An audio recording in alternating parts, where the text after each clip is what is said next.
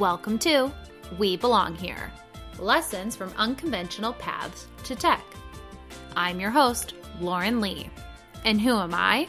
I was your wacky 10th grade English teacher who would occasionally rap a Shakespearean soliloquy, would always encourage a live performance of a book report, and would occasionally dress up in costume as Professor Dumbledore to host an ethics debate, who then, after nearly a decade, decided to take the massive leap of faith to attend a coding boot camp, switch careers, and dive deep into the tech industry. I've been surprised by how many of the skills and lessons I learned as an educator have translated to my role in tech. So that got me thinking have you taken a non traditional route to tech? Or are you interested in transitioning yourself? This is a podcast that aims to interview career changers and folks who are diversifying tech. We'll hear stories from people who've taken unique paths and chat about the skills that they've transferred to their roles today. We're hoping to create a space for people to learn from one another, develop confidence, and debunk the antiquated notion that a computer science degree is required to succeed in tech. Come on, everyone, let's dive in.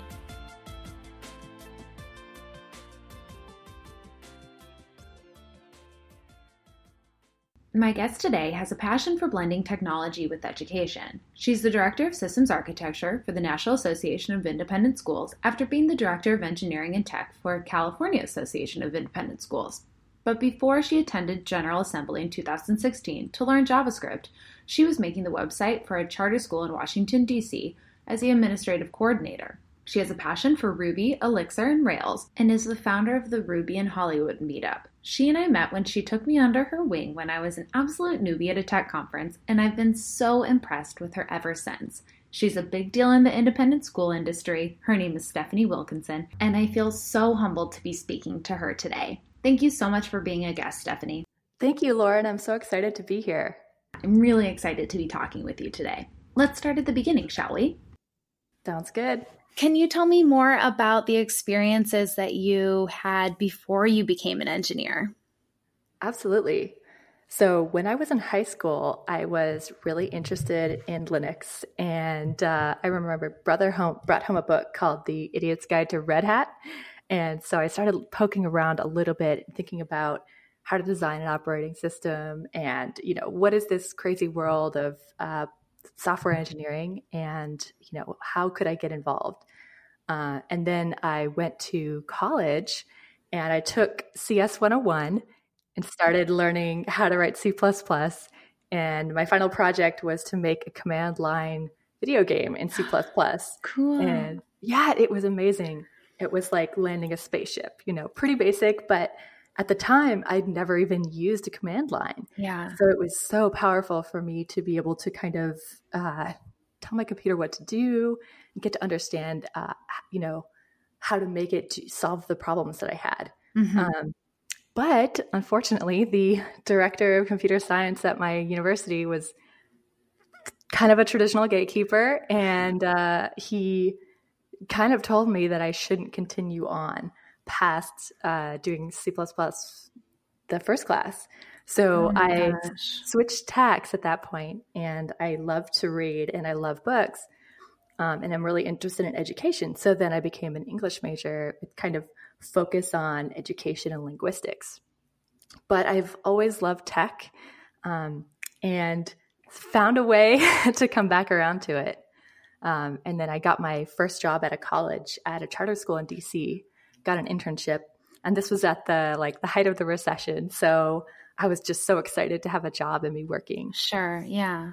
And so this school was a, a charter school for arts and kids with special needs mm-hmm. and it was a fantastic place to work and uh, that's incredible. I, yeah it was so much fun to like hang out with the kindergartners and like there was murals all over the walls and i really look back on that job as kind of my first step um, and as luck would have it, they didn't have a website and they needed a way to communicate to the parents like what the meal schedule was, what the pickup schedule was.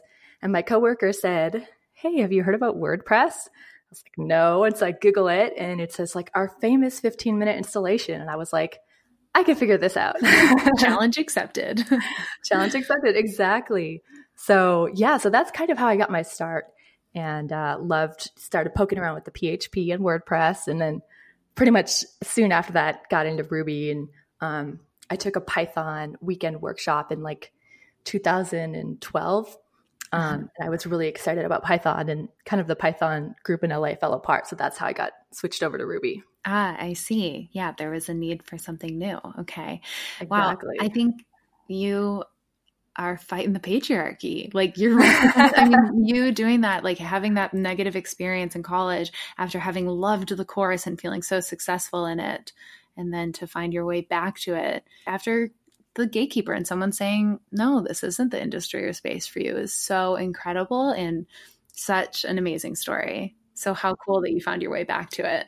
Right. I'm so excited that that's how it worked out. Although I do wonder what would have happened if I had gotten a CS degree after all. no, absolutely. I mean, and I think that that's an interesting thing too that you found the opportunity though when you were at the school, right? And I'm sure there were plenty of people that recognized that there wasn't a website or needing that tech and you were the person that stepped up to it and that says something about you and that you were really destined to find your place in this in this industry. Mm-hmm. So you were going to carve it out for yourself. That's even cooler. I totally agree. Yeah, it feels inevitable. Yeah. So then you decided to attend General Assembly. And how did you decide to take that next path? Sounds like you were already working in the industry in a way, you know, writing the code, doing the tech of it. How did you decide that you needed to go learn JavaScript at that moment? Yeah. So at that point, I had, I knew I wanted to have a Rails app and I was learning Ruby and in about I think 2012 or 2013, I contracted with a Rails dev shop to build an app for my work. And oh, cool. yeah, I was like, I want to learn Rails. I'm going to have them build in a Rails so that I can level up along with the app. So they kind of sure. shipped me an MVP. And at that point, I was able to kind of step in and be the Rails developer um, mm-hmm. in that. And uh, that's when I took General Assembly because I wanted to do JavaScript they ended up teaching me Angular 1, which is of no use to me now, but um, it was great to kind of get those fundamentals and do kind of the the front end uh, development yeah. that I had been a little a little iffy on until that point. Um, yeah, fill in the gaps if you exactly. will. Exactly. Yeah. yeah. And I kind of raised my hand, hand in class and I was like, why aren't we doing React? And they were like, don't worry about it. oh my gosh. Yeah. So, yeah. Yeah, you know how it is. Um, well, you find that they it seems like they are a bit just like slower to the uptick on things and they're just trying to st- keep a pulse on the industry, but also keep their curriculum exactly uh, up to date. And then like they just have to constantly adjust it. So I think that that yeah, that's a really interesting problem that I think universally all coding programs probably are trying to make sense of mm-hmm. and trying to be mm-hmm. on the cutting edge of. And it stinks, I bet, to dump a bunch of curriculum to walk away from it. You know, and yep. my uh, Ada um, Developers Academy where I attended, they uh, they have adopted React, but uh, they didn't teach it to us when when I was in it in 2017. So yeah, mm-hmm. I think that's exactly what it was. Is there was no curriculum for it yet. Right, yeah. right. Uh, but I think I think what's really interesting and unique about your your path is that you found the opportunities at your job at what you were doing to learn and to level up, as you said, and to find opportunities to learn on the job and to keep that steady employment. But like, okay, I'm going to build a Rails app now, and I'm I don't quite yet know what that looks like, but I'm going to find out. Mm-hmm. And mm-hmm you're going to really need me because I'm going to be the expert in this. It's really cool. Right. Yeah. And it was great because after we built that MVP, we had a lot of interest from other associations wanting to get at the app because they had heard good things. And so after, you know, kind of they built the MVP, I went in and kind of delivered version 2. And at that point we had started selling it to people. Oh, really? So we had a yeah, we had a, like a licensing agreement with a couple other associations who wanted the app too. And so what I did at that point was I leveled up and uh, I hired a, a, few Rails devs and a designer to come in. And so I was it transitioned to, to an engineering manager at that point. Oh so my had, gosh. Yeah. So it was really exciting because I had my team, my development team, and then I also kind of pulled the uh, development team from the other associations in. And so they were pushing code upstream to me, and then I was merging it into the you know into the main repository and then we kind of handled the different needs that the different associations had by like localization internationalization files so we kind of had canadian developers california developers like everybody in there together and then I was kind of just reviewing PRs and like assigning issues and stuff like that. And I think that's where I really hit my stride is and that's what I have a passion for is like building things and managing teams. Managing a distributed team, which is difficult, and learning on the job and just kind of like saying, this is what we need, and I'm going to figure out a way to make it happen for us. Exactly. So that was so much fun. And we really managed to like level up the oh app oh over like a short period of time. It just went, it was much, much better than it was. We put like Rails action cable in there like a month after that came out. And did that in a couple fun. places and cool. which is so much fun. Yeah, yeah, yeah, yeah. yeah. That's that's a, it's really fun to play around with. Wow. Okay, so you're just like manifesting your destiny of like I want this is the job I want. This is the role I want to be achieving and this is the team I want to be working on and that's I'm gonna make it happen. that also is indicative of the industry in itself, right? Like mm-hmm. there's always something new to learn. If you're curious about something, like take the time to learn it, build, play, see what you can make with it. Mm-hmm. Exactly. It's really, really cool. Yeah. I was actually on the phone with uh, a woman this morning who is just kind of thinking about whether or not being a developer is the career for her. And oh. uh, the advice that I always give is like go to meetups, like check it out, try to find your tribe. But then also, like you're saying, get that little side project going because that can be a place where you test things out and try new skills and try a new language or a framework um, and then level yourself up in if, if you can't try that at work. Yeah and uh, absolutely. uh, yeah. So i was able to do that like a couple of years ago um, when i was starting to learn how to code i started building an app called yonderbook and uh, i built it with a, in ruby but with a framework that I love called Roda that everyone should check out. It's so much fun. It's a little micro framework that's similar to Sinatra, but I it's it's amazing. It changed my oh, life. Fun. Fun. Yeah. and so like I've been working on Yonderbook for three or four years now. And basically I was frustrated at the time because, you know, if you're a reader like me, you might use Goodreads to pick the books that you want to read and leave reviews and star them. Sure. Um, and All you might time. use over yeah, you might use Overdrive over here to like download uh, ebooks from the library. Oh yes, um, I'm active there. yeah, great resource. So, if people don't know that they can do that, by the way, people do not know that they can use that. I have to kind of educate because I'm like, hey, you can get all this stuff for free from your library. Yeah, like, audiobooks, everything. Yeah, yeah. So I built an app that takes everything, all the books you want to read from Goodreads, and checks all of them to see if they're available to download um, because I always find that I go to the, you never the know. website, yeah, yeah, and I'm like, I don't have anything good right now. Like, I don't want to read any of this stuff. So it's great to just kind of do the one click. All my the books that I are on my want to read list. I'm going to see which are available. Yeah. Um, oh, I want that app. You also yeah. are doing this really great thing and living um, the model of writing code for what you love, solving the problems that you face yourself. And you feel like you're a superhero when you are writing code that is solving the things that like you're mm-hmm. struggling mm-hmm. with day to day. Uh, and it, it, feels so neat to be able to like unlock capabilities for yourself and for friends. And I think it's neat that you're, you identified uh, what you wanted and then we're like, okay, I'm going to learn how to do that. Absolutely. So neat. fun. so fun. The great thing is, I started the app and like I had that frustration, but now I have 2,000 u- users a year on yonderbook.com. It's like, who are these people and why do they want to use my app? But like they do. And I get requests on Twitter. People are like, hey, can you give me the gender breakdown of the authors that I read? And so I have all these like stats and graphs in there now too. Oh, that's so fun. Okay, so listeners, go check that out.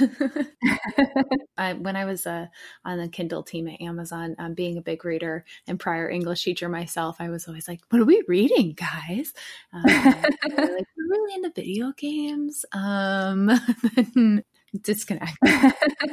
Where I'm at now, we do um, I'm, you know, I work in education. Yeah. So everybody is huge nerds. Oh and oh uh, we all have like, what have you read this month? And we do like little book clubs. We have a library at the office. It's it's it's That's pretty cool. So fun. No, and I think I think you are doing this great thing of like you're mixing your passion with also your job and you're doing you're in the field and industry that you really love and you've blended education your background um, and your schooling with your passion for tech and I mean, that's living the dream, right? You know, I think I have a lot of friends that are developers that are writing code for either companies or are on teams that are building code that they don't care much about, or the app that they're shipping isn't something that they feel like much passion for. Right. Uh, but it's a job and it pays well. And, you know, you pay your bills and that feels good. And you know you're learning to code too. So that is also incredible.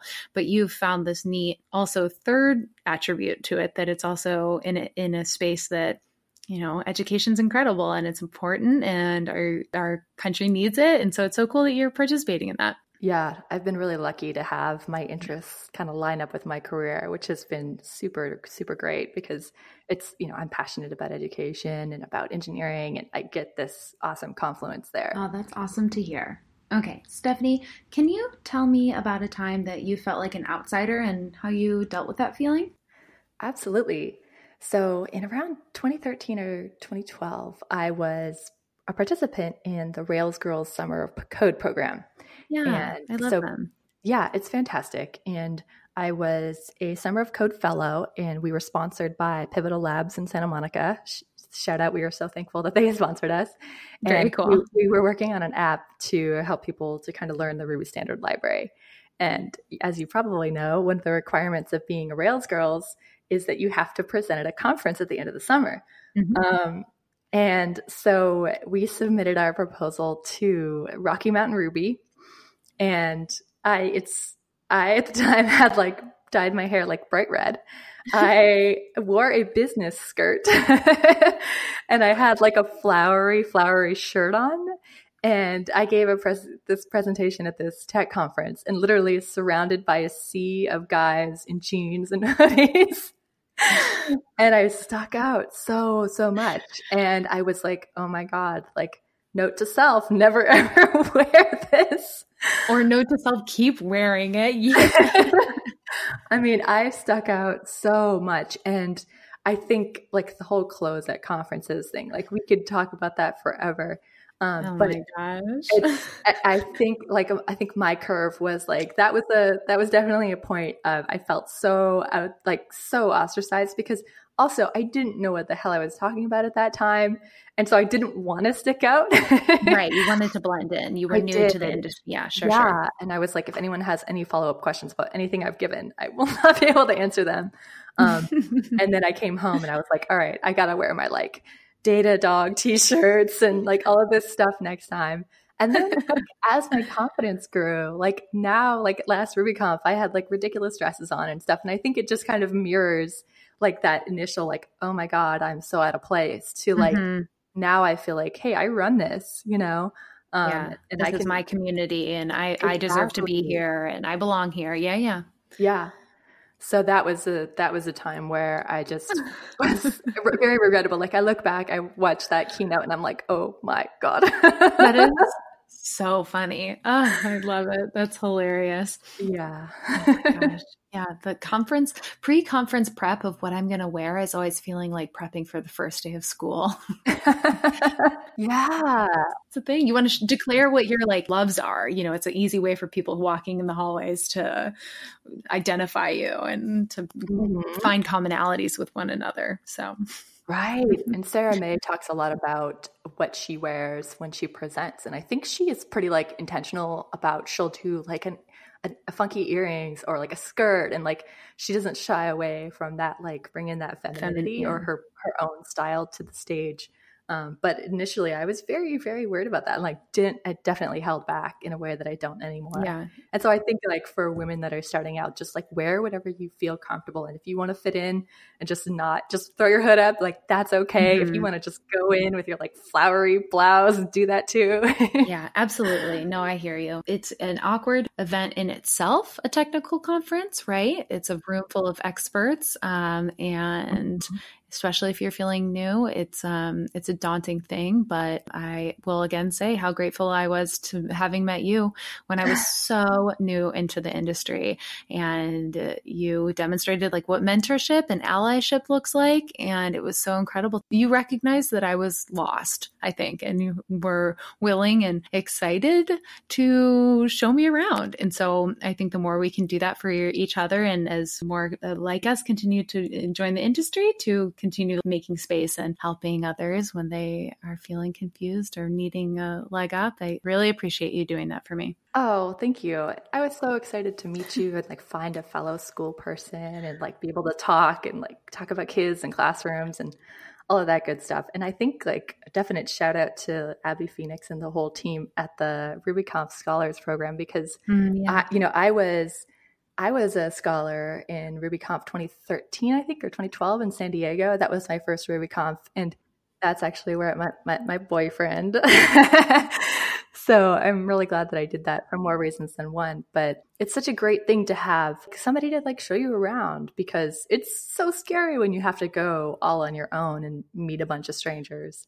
And it just makes it that much easier to have kind of somebody to connect with, you know, even if you don't hang out with them the whole time, but just somebody to check in and make sure that you're having a good conference experience. Yeah, it's such a cool, it's such a cool program. And I'm so, so impressed by what they do for sure. Mm-hmm. Um, okay, uh, Stephanie, do uh, you've given some already, but do you have any advice for those that are wanting to transition into tech that you can share? Yeah. Uh, we had a Rails Girls uh, in LA a couple years ago, and I gave a presentation to them and what I was really focused on in that presentation was the what I called the valley of confusion. Oh, yeah, I love that. yeah, and so I think that like what I noticed when I was learning is that there is so much out there when you're just getting started. Like learn to code in 15 minutes, like that first like tutorial, the first week. And then you get to a point where the resources really thin out. Yeah there's not as much there. And then it gets really, really hard. Yeah. And you're confused and there's nothing there for you. Yeah, what to do and next at that point. Exactly. And that's that's the valley of confusion to me because there's nothing out there and like you're gonna have to ask people for help, mm-hmm. but they're mm-hmm. like, hey, you're not a newbie anymore. Like I how come you can't figure this out? Or there's a lot there's a high the expectations are really high. And a lot of times people need that's the valley they have to cross to actually make it to be hireable. So it's really hard. And so um, the advice I always give to people is that being a programmer is hard work. And uh, it's not that you're stupid or not that you can't hack it. It's just hard. And a lot of us like are used to coasting through school, like getting A's and there's things that are easy, but this is not necessarily one of them.